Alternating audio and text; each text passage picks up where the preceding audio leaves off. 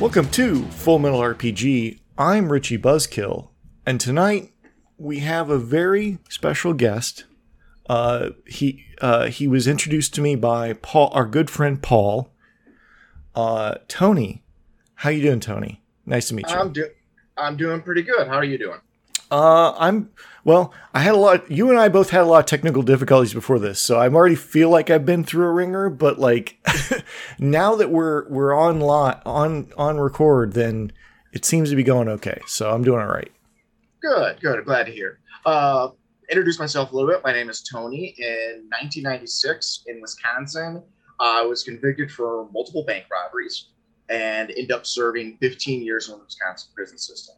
And while in the game, while in prison, I got into RPGs, and I pretty sure that's what we're going to be talking about here. Yeah. So Tony is uh, uh, here to tell us about his experience.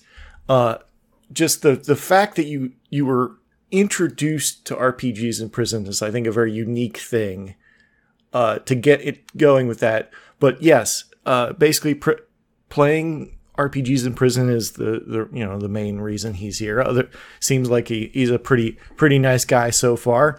Um,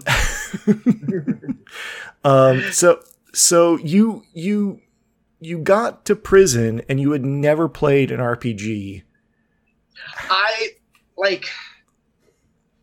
tw- I feel like twice in junior high, I had somebody like like you should really try this, and the first time it was advanced D and D, and I'll I'll I'll admit either yeah I was pretty sure it was advanced. Even now, having played for close to fifteen to twenty years, I still don't understand THAC0.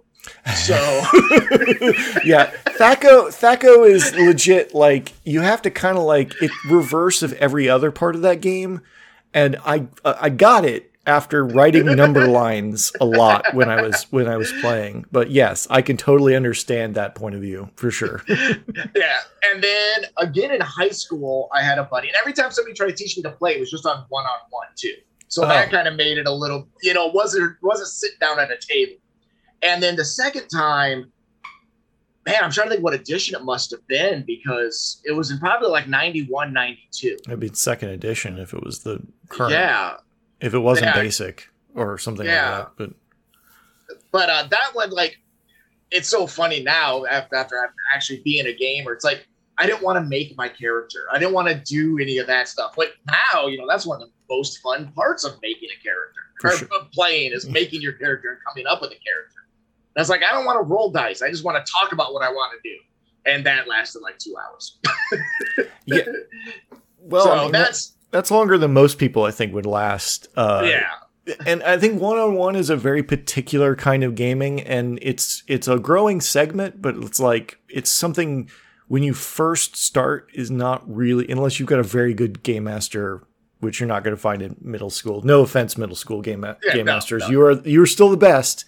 Don't get me wrong, but uh, there's some experience that needs to be had with such something such so intimate as that. so once I was incarcerated and gaming was a thing in, in prison, um, I was I was a little put off at the idea because of the learning curve. Um, I think I was actually in about eight or nine years before I got into gaming.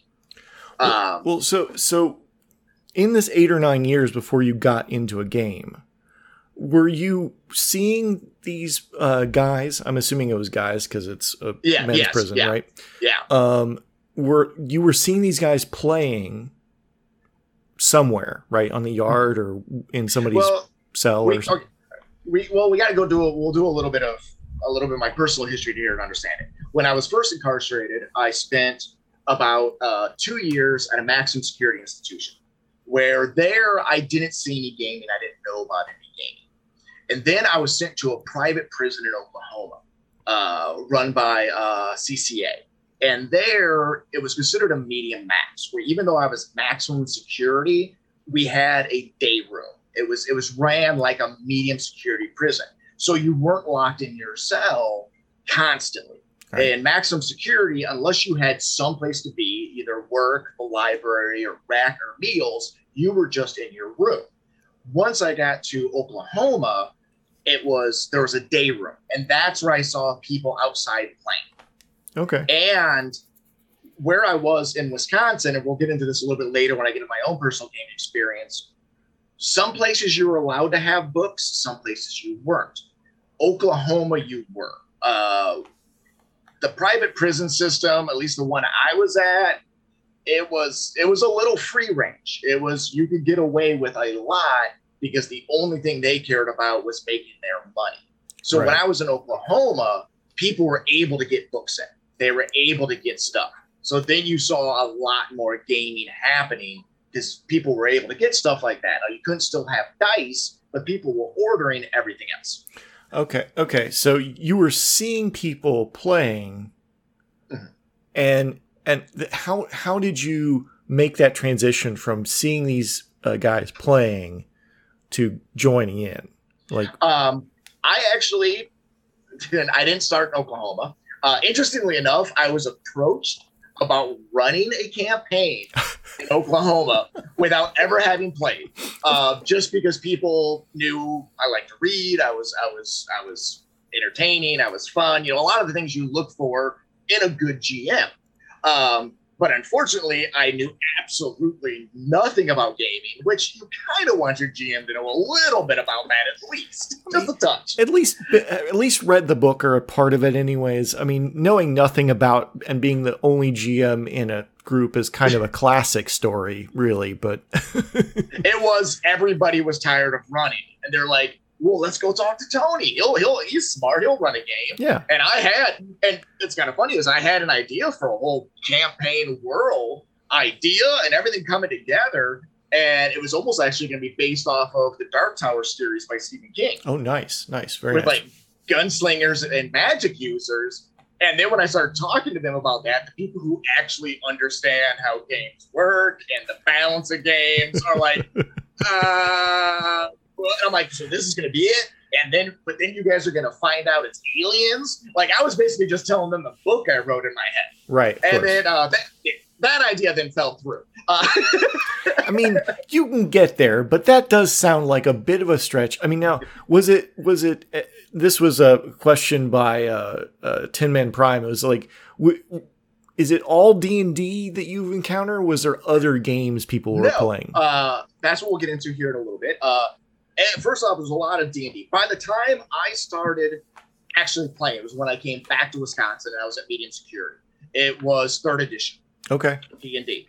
Uh, also saw a lot of Vampire Masquerade. Oh yeah, no big yeah, fans. That was big. That was big. And one of the reasons that was so big is because you could get your hands on six sided dice. So using the dice pool okay. method you were able to do that. Now we'll touch here on a little bit like how we got around that uh, of when we're playing other systems. Right. Now the system that I end up running, prob and then there was also a lot of homebrew systems. You had that too. Uh, like I said, in Wisconsin, a lot of places you couldn't get the books at all. So people would write down everything they remembered. Yeah. So you'd have like notebooks that were your players' handbooks, and you you'd try to do gamer balance you know? And then it's like, imagine rule lawyers where nobody actually has the rules. Right. It's like that. Yes. That that sound. I've I've been in those games. I've been in those games. Yeah. That's.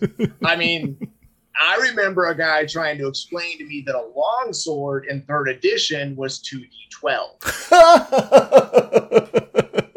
Yeah. And it's like oh boy, you know. So you also had that too as far as systems. Just a lot of heavily inspired by, for lack of a better term. Now, the system that I ended up getting that is the one I ran the most after I got out was Hackmaster by Kenzer. Oh wow! So Hackmaster is a pretty pretty dense system now, and a lot of in jokes. no, no, not. But here's the thing: not the Hackmaster that was their uh, licensed parody. Okay. It was the Hackmaster Basic that's that then became Advanced Hackmaster that they're putting out now. Yeah, Okay. no, it wasn't. What happened was uh, while I was in, I also got into comic books, and I discovered Knights of the Dinner Table. Of course. Of course. and there was information in there and like they'd have like magical items and they'd have weapons and they'd have creatures and i would take those to my buddies who had gamed outside who'd seen more books and been like what do these numbers mean and they're like i got no idea well eventually i got my way to a minimum security prison and we had a guy and that place had work rooms where people were going to jobs and coming back and they used inmate drivers well, one of the guys I actually gamed with with a homebrew system was one of those drivers, and his side hustle was smuggling things in. Of course. And he would smuggle in mostly like dirty magazines because pornography was also banned in Wisconsin. And I was like, hey, we can get the Hackmaster basic book, what's everything up to fifth level for like four different classes, spells, creatures, for like, I think they were selling it for like maybe 20 bucks then. And he's like, I'll have my mom order it. She'll make the drop and I'll bring it in. So that's how we got into playing Hackmaster. And I'll admit that's that's it's it's it's it's a it's not an easy system, but it was a fun system. Right. So that was the one I probably ran the most, other than like a hybrid third edition. Okay. Okay. So so you're you're like kind of like on the edges of these things and so did you start playing after they s- ask you to game master? When I was in Oklahoma, no. When I came back, I said we're I, our train of thought is not going to be concise. Here. Oh, that's, that's perfectly fine. Uh, it's that's my job is to help help bring you back. Good luck. Um, uh, when I came back to Wisconsin is when I got into gaming, and it was a hybrid third edition. And basically, my celly uh, ran a game, and we started talking, and that's where he's like, "Hey, listen, this is what I'm doing. I think you really enjoy this." And so that's how I got into it then, and that's when I started. And then from then on, I game about. It'd be funny because you kind you did have to anytime you went to a new prison if you were a gamer you'd kind of look around and you'd see like five guys sitting at the tables with huge stacks of cards and a piece of graph paper and some some file folders and you just walk up and be like what edition you playing right, exactly. like, exactly. like that was what you looked for because you kind of had to hide it it was against the rules now I, there are some institutions within the Wisconsin system that would send you to segregation for game. Um, I was never at those. The worst we ever had to deal with was uh, them confiscating your material. What always sucked because you know you you you would spend months putting together your material so people could play and you'd have something to reference. I actually this is I saw um, a guy had an actual third edition hardcover player's handbook back in Wisconsin. Somehow he got it in. And I read that thing cover to cover, I don't know how many times. But I watched my celly hand copy it Wow. over a period of about a month, like 10 to 12 hours a day. Like like like like some sort of medieval monk. He filled out a notebook and just copied everything, made graphs, all of that. So yeah, when you got your stuff confiscated, that was that was not good. But uh so yeah that's that's when i started gaming uh was at the one place i was at. And then every time i moved around after that either i already had material and i started running games or i would join other games.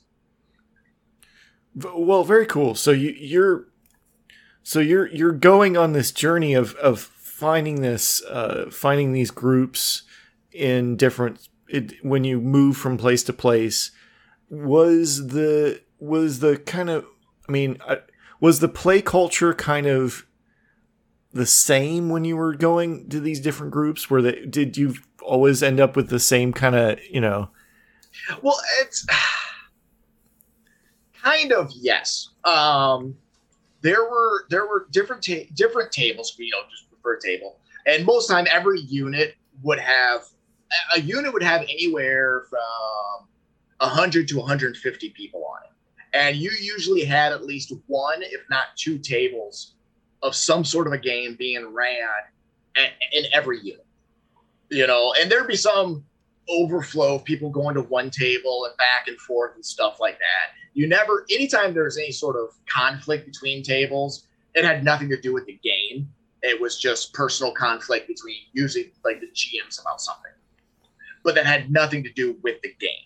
And then, but uh, a few things that would happen, and I, I don't know how much how much you want to touch on this, is uh, somebody if somebody new came in, saw you were gaming, um, depending on the table, some tables would be like, "Yeah, man, you can join us. Bring your paperwork. We want to know what you're in for." Oh, And there are certain crimes they would not let sit down at the table. That- and and I, I know that there's there is kind of a culture, from what I understand, of different crimes get you ostracized from Yes. everybody. Yes. Uh, you know, I, I I don't know how much you wanted to get into that. We don't have to. But we don't have to get into as- that. I think that I Yeah. think that's fairly out in the open, pretty Yeah. public. But But that was something that would happen. Well, okay, so that that that I I, I can kind of see that make that makes a lot of sense to me. Mhm. But uh, you know, I can also, yeah. Anyway, anyway, so yeah, we'll move past that. So so you that when you're looking for or people would mostly self-select to ch- come and ask to play or like in your case where like they just assumed because you wore glasses and were smart and, Right. and read a lot of books geek, they're you- like, you gotta, yeah, you're already enjoy this. exactly exactly that that sort of like reminds me of how i got my that my origin story real quick is just i was sitting on the bus reading a star wars novel and somebody just tapped me on the shoulder and says hey man do you want to come over to my house and play star wars so i'm playing star wars rpgs first thing and then i played d&d so like Nice. it, it was that same kind of like oh you're wearing glasses you're wear- reading a geeky as hell book Yeah, and then you get tapped on the shoulder and you, or you basically, yeah that, yeah, you know, like I think you would enjoy this. So why don't you check it out? And then once, once you're hooked, then you go to find your connection when you get someplace new. right exactly you're like oh I, i'm moving around i gotta find my dealer i mean uh Yeah, my my my my GM. Yeah, man, I need I need my fix. right exactly um So yeah, and it, it, like I said, and you would have people. You know, most of the time, people come up and be like, "Hey, you know, what are you guys playing? Uh, let's let yeah, I'm into it." But what's interesting is, it's I've played with everybody. I I played with white guys. I played with Latinos. I played with black guys. I played with Hmong. Uh, I played with some straight up gangbangers who were into gaming. Uh, and so that was fun too. Is is the gaming did cross all of those lines. Now, I will say this uh, about the particular system I was in uh, with Wisconsin. Wisconsin is not a self-segregated prison system. A lot of prison systems are that, from what I've heard and what I've been told, you, you just don't intermingle with other races, and that's not a thing in the Wisconsin system at all. So it wasn't like a big progressive line for that. For like gaming is the one place where everybody came together, but everybody did. But it wasn't a big deal in Wisconsin because Wisconsin was not a segregated system in that way. Right and, and that's what i've kind of one of the things i've listened one of the podcasts i listen to is ear hustle and that's san quentin and that's california Mm. And California is a very self-segregating uh, state. Or they their prisons are very segregated, Yeah, and they were talking. Their the game master they were talking to that was the only place you could really cross those boundaries was in that kind of. There was a lim- There was a space that was neutral territory. That's where all of the gamers kind of like met, and they whoever Oh, could play. But oh, good. I'm, glad- I'm glad to hear that. Yeah. you know, but it, But- it, it does sound like that that i mean you know i could see that being a, a way of crossing those boundaries and it's sort of interesting in, in our culture today even you know the prisons are very very segregated yeah, still yeah.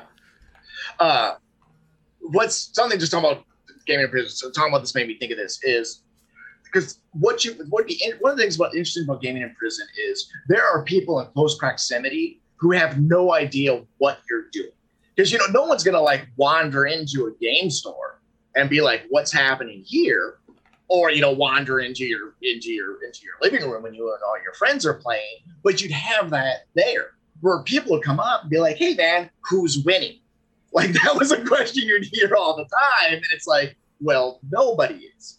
And here's a here's a little a fun little anecdote is it was uh, me um, this this this buddy of mine who who who was who was black who was a shot caller for one of the local organizations and another buddy of ours who was half apache half mexican big old huge guy arms covered with just prison garbage tattoos who was also high up in his organization well we sat down at a table because we needed to talk about what we were going to do in the game the next time we got together and there's a guy sitting there who's waiting to use the shower. This this other black guy we kind of knew who's who's also he's also a banger. But what we were doing in the game is we were going to teleport into this wizard's tower.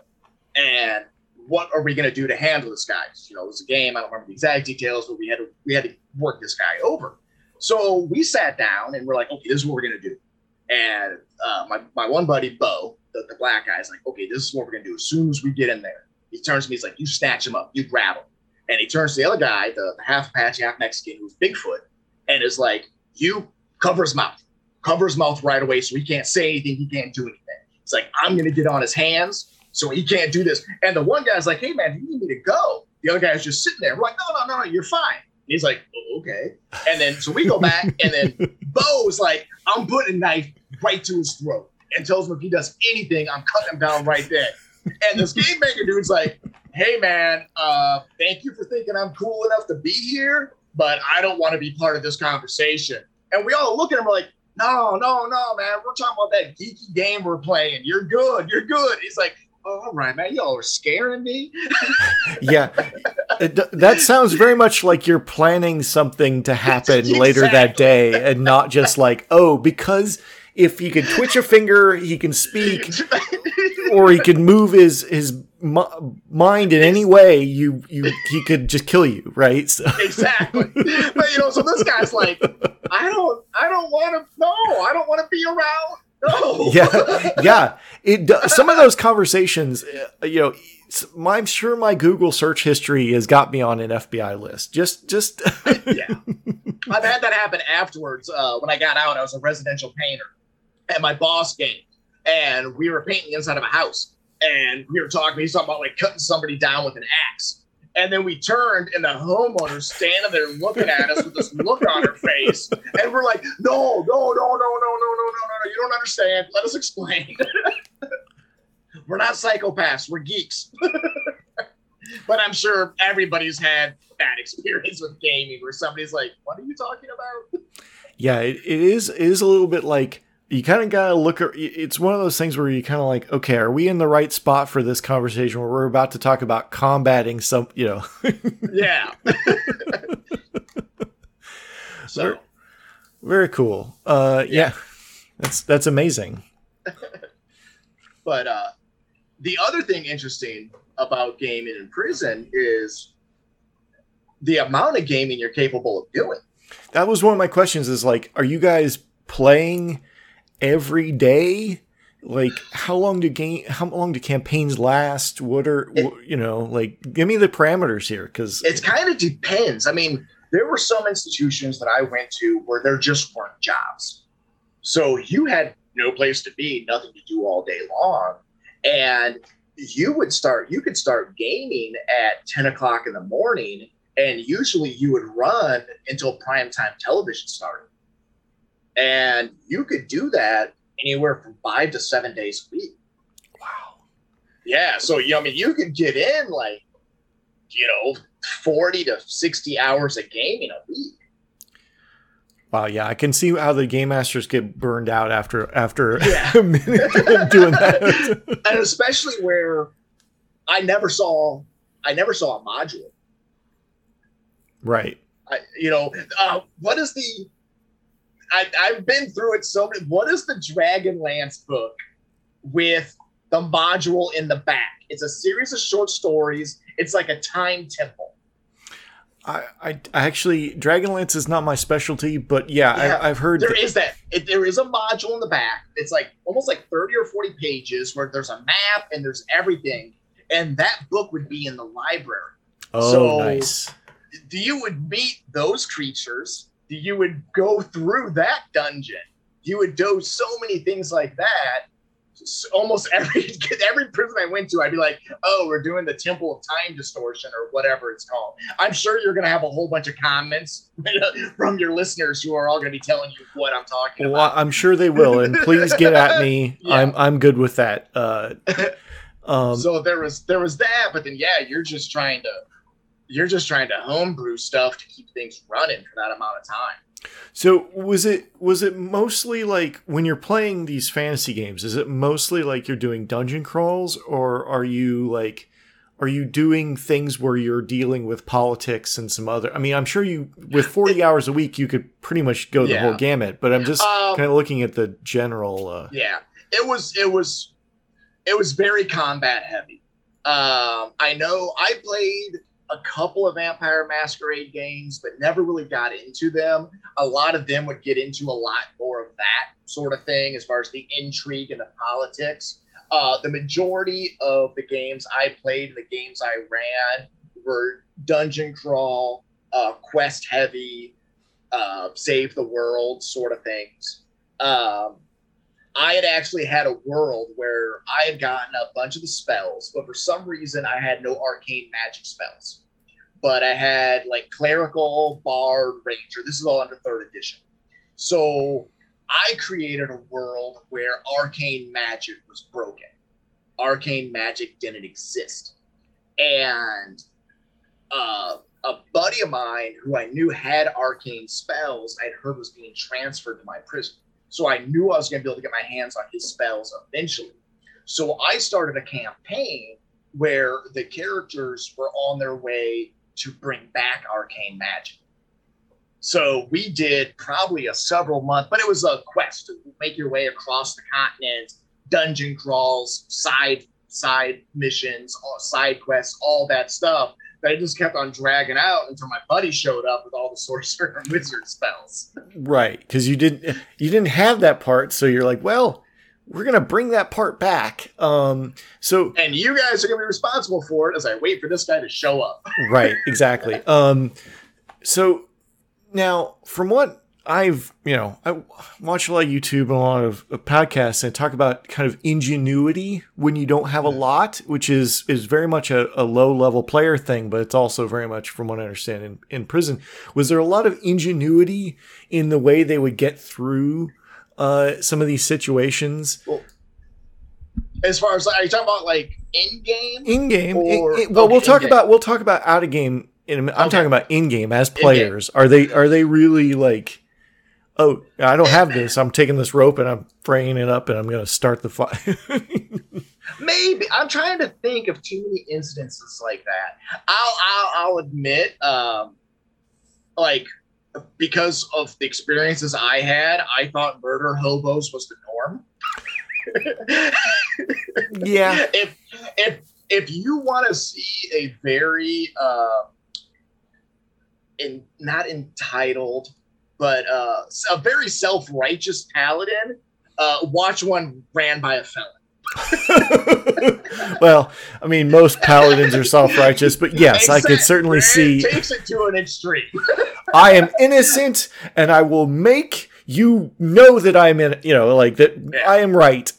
Exactly. But uh um i'm trying to think of i mean I think everybody's used. Maybe I'm going to be wrong about this, but I think everybody's used the goblin tied to the end of a ten foot staff to look for traps. I mean, not everybody, but I have heard that story before. But yes, that Okay. is that is.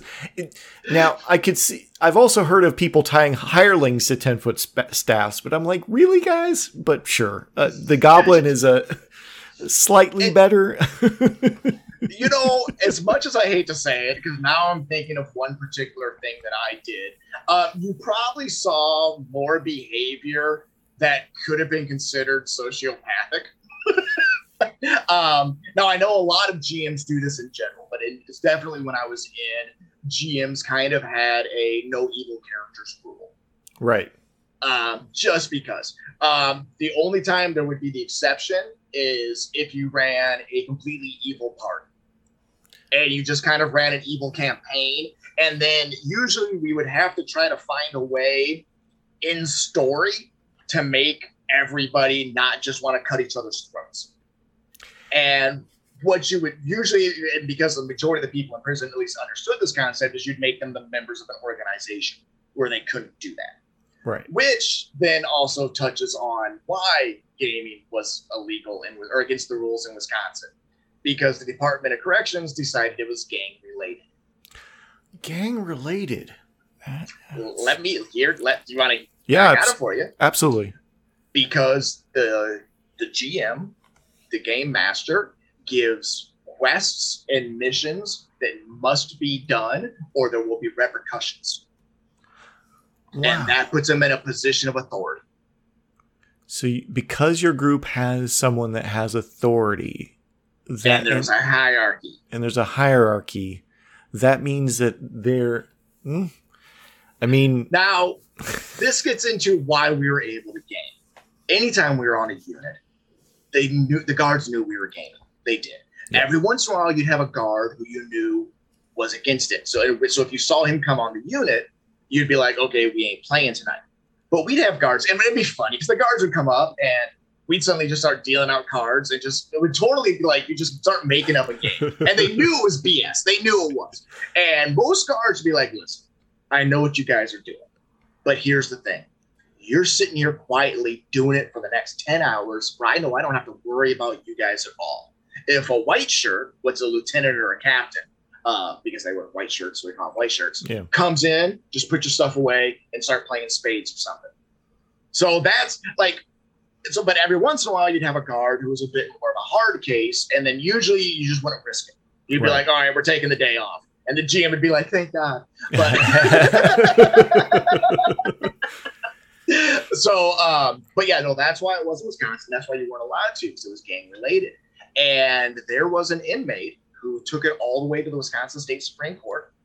And basically, the DOC, the Department of Corrections, can get away with whatever they want as long as they say it's a security issue. Right. And that's basically all they had to say was this is a security issue. So it, it, and that happened. I feel like right around the time I was getting out was when that state went to the Supreme Court, and then it was gone. And I, I didn't get a chance to game well too much my last six months because I was on work release myself.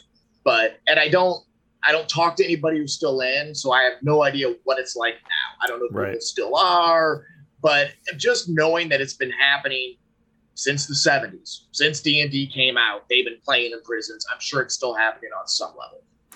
Yeah, and, and that that makes sense. Um, I'm I'm glad that people are are have something you know, to me, it is, um, you know, it is escapism, right? It you're yeah. you're you're, it, you know, and I could see them no, being no, uh, well, objecting in that particular count too. Well, but. here's here's the thing: is one thing with prison is there's always somebody who ruins it for everybody. uh, there was a a table. This is just, oh gosh. Okay, I don't know people who go to prison, not everybody, and I'm, but I'm one, so I'm allowed to say this. They're freaking idiots. They are. but there's certain levels of stupid. There was a table at an institution called Fox Lake that was playing a campaign called Escape from Fox Lake. yeah, I can see where this is going, but go on. Go they on. had they had maps drawn of the institution. it's like I would have thought, I personally, any campaign that had to do with escaping from any prison, I wouldn't have touched with a 10 foot pole. I wouldn't have, even with a goblin tied to the end, I wouldn't have had anything to do with it. Yeah. But the fact that these guys were running one for the institution they were in. yeah, that seems like um, a little too close to home for escapism. Second of all, it looks like you're actually plotting escape, and so therefore you're going to get in trouble, yes. right? The, yeah. And thirdly, like, Why? uh, I was at another institution where we had somebody higher up. I think it was a captain or somebody who wanted to try to get the okay for it to allow us to play. And they were like, I need something to take that's positive. So we like sat down and made up a list of like, what's the positive aspects of it? And, you know, we talked about teamwork, um, learning, you know, some of it was a bit of a stretch, but about, you know, learning uh, consequences of actions. You know, we talked about math. I tell anybody that if you want your kids to learn how to do math, teach them how to game. Yeah. You know, that's that's the easiest way to teach them. Like they'll learn math without even know they're without even knowing they're learning math. Uh, it ended up not going anywhere, but I, I wish I knew everything else on it. But we had a list of like 10 or 15 different things of what's positive reasons to play. Yeah, and that's kind of uh, you know, whenever if I'm applying for certain kinds of jobs, I will be adding like group organization, Mm. you know, all sorts of other uh, different kind of like I I I you know try to uh pl- we're planning we're doing structures we're like doing math you know Yeah. like those kind of things are very beneficial and look good on resumes it's like look i you know we if i'm going to be a manager like i've managed you know six psychopaths for i mean uh but you know, so we're so we're trying to come up with all these reasons why gaming is good for rehabilitation. exactly But it didn't. But it didn't go anywhere, so we just let play underground. Well, I, I think I think that's going to become more and more of a thing because um, of, of another episode I did, a friend of mine, Kayla, uh, does RPG therapy. I, yeah, I've heard a lot about that. So I think that that's going to eventually, I'm hoping to help people eventually make its way more and more into the mainstream eh, of that kind of therapy culture and help uh, people even in prison. So Yeah, it would be nice, but unfortunately, I mean, the DOC. It's hard to get them to change their minds about anything. sure. You know, it really is. And unfortunately, and it's not, I'm not, I understand where they come from. I'm able to see both sides of it. Is they can't have a gray area. If there's been a problem one time, then it's just done. That's just how they tend to handle things. That can seem unfair, you know, when you're the person having to deal with that. But considering what they're dealing with and what their jobs are is, it's just the way it is. Yeah. So, unfortunately. Unfortunately, yes. But, uh, you know, we can keep trying to push culture in a good direction. And that's Yeah. kind of the point of uh, talking about this sort of thing. Oh, Uh, Um, so go, going back to, uh, you know, dice, you know, may or may not be, uh, I mean, you had different places where dice were yes or no. Like, Yeah. what kind of, like, what were your tools? What were your, uh, Well, you know, Here we go. I actually dug these out. A couple of these. Some people made spinners where you'd have like starting in the middle of the circle, you'd have like four sided and six sided, and whatever. So you just spin it. Uh, some people actually figured out a pattern for making D20s where like you'd have your fold and your cut lines and Mhm. they'd make it out of like a card stock and then they'd fold it up and you'd paint it. A lot of times people would also put rice inside to give it weight mhm. and then you'd paint it with glue to give it to like a hardness so you could actually roll the d20 nice. what i used, and i can kind of show you one here on camera while i explain it i took about 100 cards two decks of cards and on the cards. Let's see if we can do here a little bit. You might be able to see. Okay. here would be like my d20 and then across the top would be four sided would be like my four my six my eight my 10 my 12 to my 100 so then when i had to roll i would just go through my deck pull a card. That would have been a seven you could see there now so a lot of people liked that. I liked that because it was a little bit more random of it. And you'd, you'd end up if you did like 100 cards you'd have like five 20s in it five bundles. But then you also had to trust people to make their cards right. Yes. um, and usually like i mean you know the statistics. You know if somebody's rolling a lot of 19 and 20s and i would do this is if i thought somebody had a suspicious deck if they're going into a big battle, it'd be like, hey man, let's switch decks.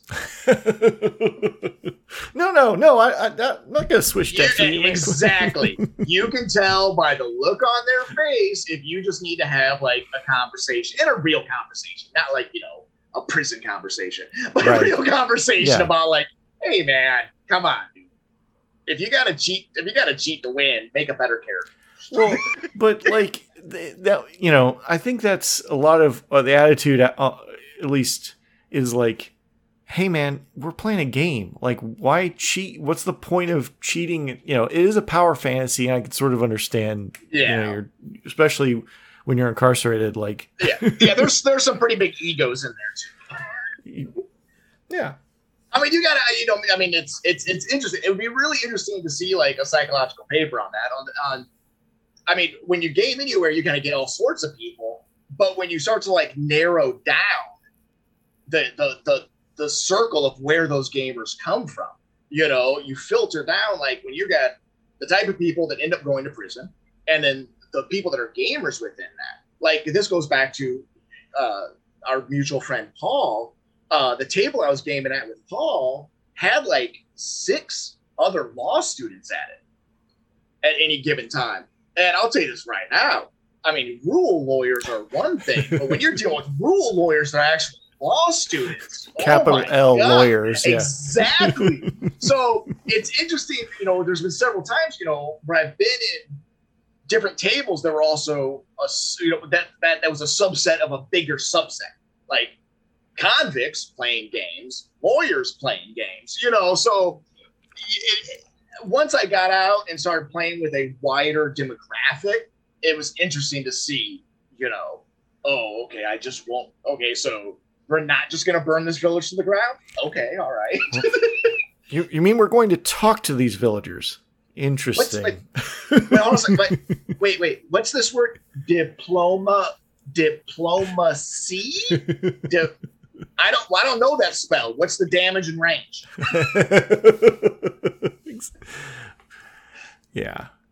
So And then uh, the other thing we would do is we would make our own graph paper, unless you knew somebody who got art supplies, you get graph paper, so you could draw out your dungeons and stuff like that. Uh, and then we cut. Usually they were it was a normal sheet of paper, so you'd have like a quarter inch grid, um, and then you would make little quarter inch squares of cardstock that you would either number or put initials on, and then you'd put a red dot for that's the direction they're facing and you could put those under like uh, sleeve protectors, paper protectors, Mhm. like for a folder. So then you could write on them with a dry erase marker, and then you that's where you move your move your piece around on top of that. And then I also made myself. Uh, I actually for this podcast I dug out all the stuff I brought home from when I was in. That's where I got my cards out of.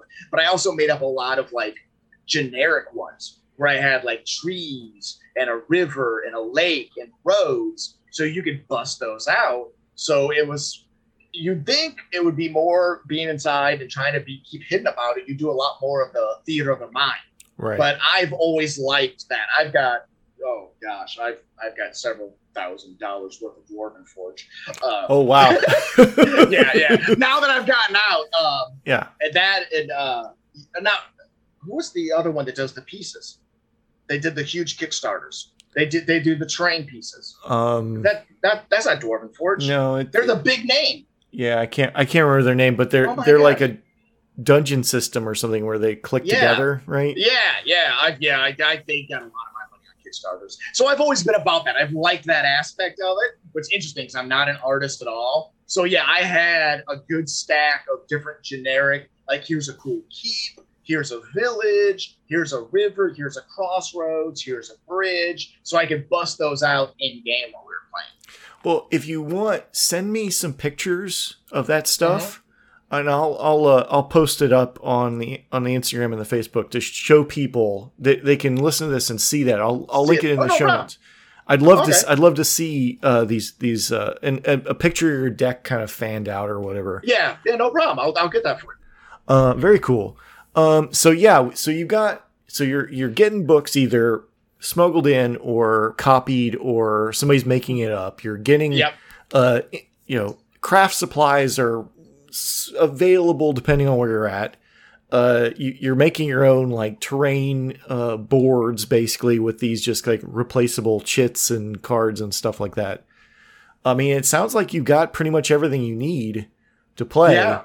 Uh, the randomizers, yeah, exactly. So that was yeah it was that was it was really it. and i'll tell you this like it um not just because I, I enjoyed it but i'm really glad i got into it because especially the places where i was at where there was no jobs just to be able to have something to do all day long you know it it it, it, it honestly would keep people out of trouble you know I, I i touched on that earlier where guards would come by and just be like hey i know what you're doing but i don't care Well, it's just like uh, we were, you know, not that it's as comparable, but quarantine when everybody had to be, you know, inside, like everybody kind of went online to try and play games or whatever.